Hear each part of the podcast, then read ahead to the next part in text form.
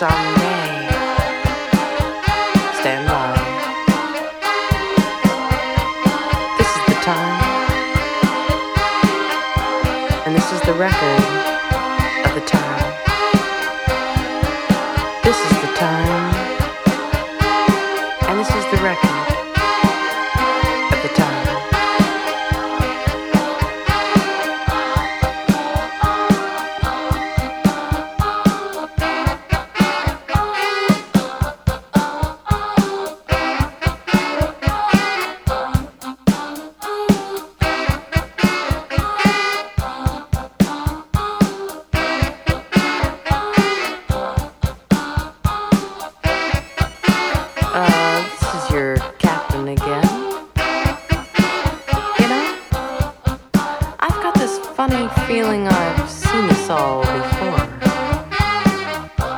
Why? Cause I'm a caveman. Why? Cause I've got eyes in the back of my head.